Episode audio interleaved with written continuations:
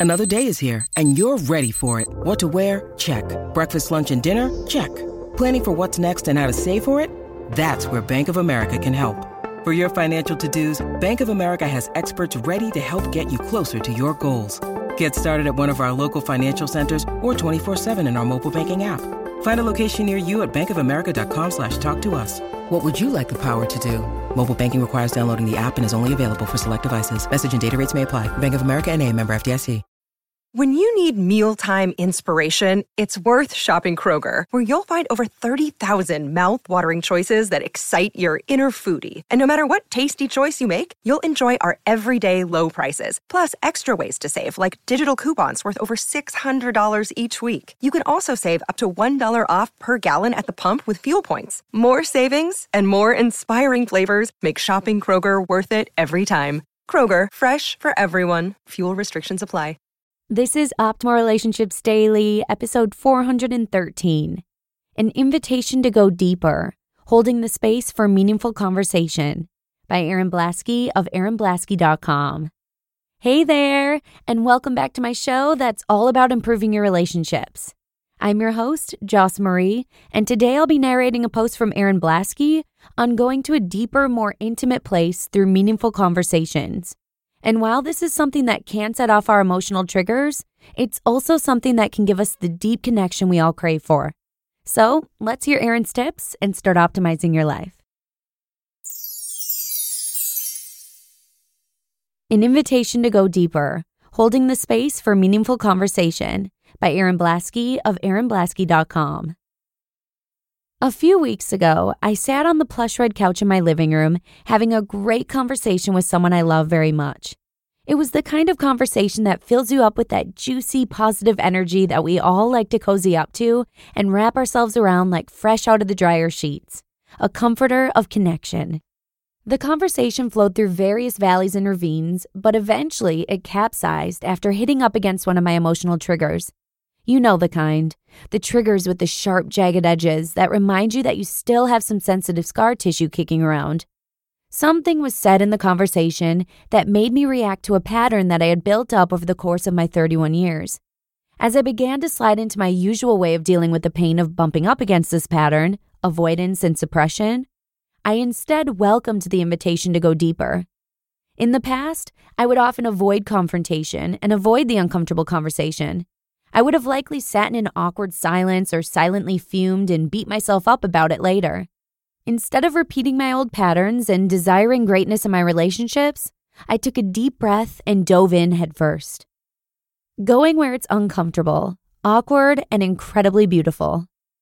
Knowing that the other person was likely feeling like he or she did something wrong to cause me to get upset, I started there.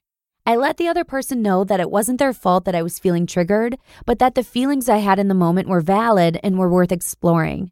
I did my best to explain the trigger and to illustrate to them how we went from juicy positive energy to a thick twisted mire. As I began explaining how I felt in the moment, I had what felt like an out of body experience as I watched myself in the conversation and realized what was unfolding. I was holding the space to go deeper and to truly break new ground with this person ground that we hadn't explored together in this way.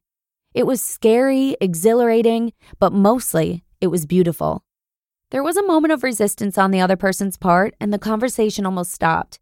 But I was so glad that they sat back down and opened themselves up.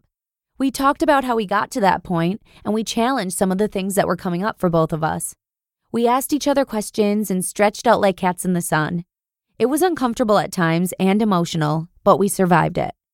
We ended the conversation hugging it out in the kitchen and concluded with meaningful I love yous. Putting the practice to practical use. As I explore on a regular basis what it means to have meaningful conversations that go deeper than the typical surface level banner, I find myself fascinated by the practice. Instead of being terrified of having the difficult conversation, I find myself inviting it in, inviting in the opportunity to grow with the other person, I want to share with you some of the ways in which I've been doing that in case you find yourself wanting to go deeper but unsure about how to do so. The first thing that I've been doing is checking in with myself and my body to figure out what's really going on. What am I reacting to? What can I own here? Instead of getting closed off or defensive, How can I invite the person into my emotions so that the potential for compassion exists? How can I be compassionate and gentle to myself? If you found yourself in the conversation bristling up against something that was said, there's a good chance that it was an emotional trigger for you.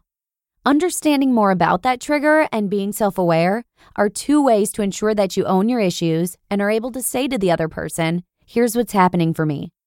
Once I figure out what's happening for me, I speak that truth. I want the other person to know that it's really, truly not their fault that I reacted in the moment, but that them holding a space of understanding would mean that I could talk through it, work it out, and move past it. The upside with getting other people to understand your triggers is that their awareness about them increases, which makes dealing with future issues much easier. The thing that I've found most helpful is checking in with the other person. Oftentimes, in situations that are awkward or uncomfortable, people can start reeling. They start bringing in all kinds of side conversations and side hurt. Instead, check in with them often throughout the conversation to get them to hone in on the truth of what's happening in present time. Even if your tendencies are to play a blame game, try not to do that. Ask the other person how they are feeling and how you might be able to better handle the situation in the future. Getting them to be an active participant and truly listening to their feedback, even if it feels critical in the moment, will stretch your relationship immensely. You just listened to the post titled, An Invitation to Go Deeper Holding the Space for Meaningful Conversation by Erin Blasky of erinblasky.com.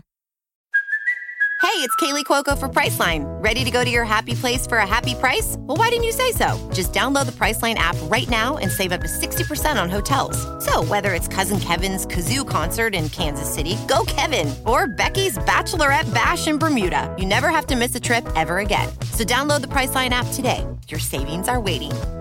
To your happy place for a happy price. Go to your happy price, Priceline. Look, Bumble knows you're exhausted by dating.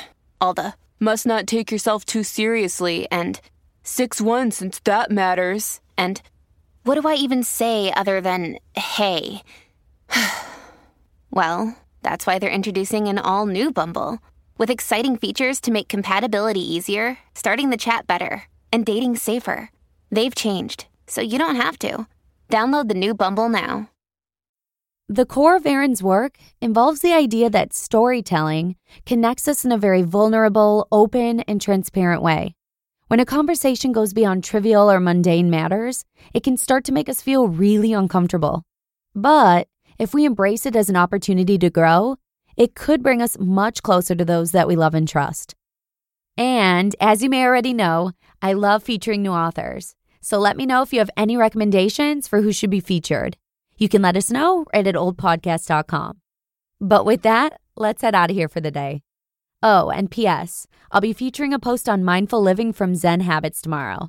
So wherever you're at, remember to tune in for the next episode where your optimal life oh, awaits.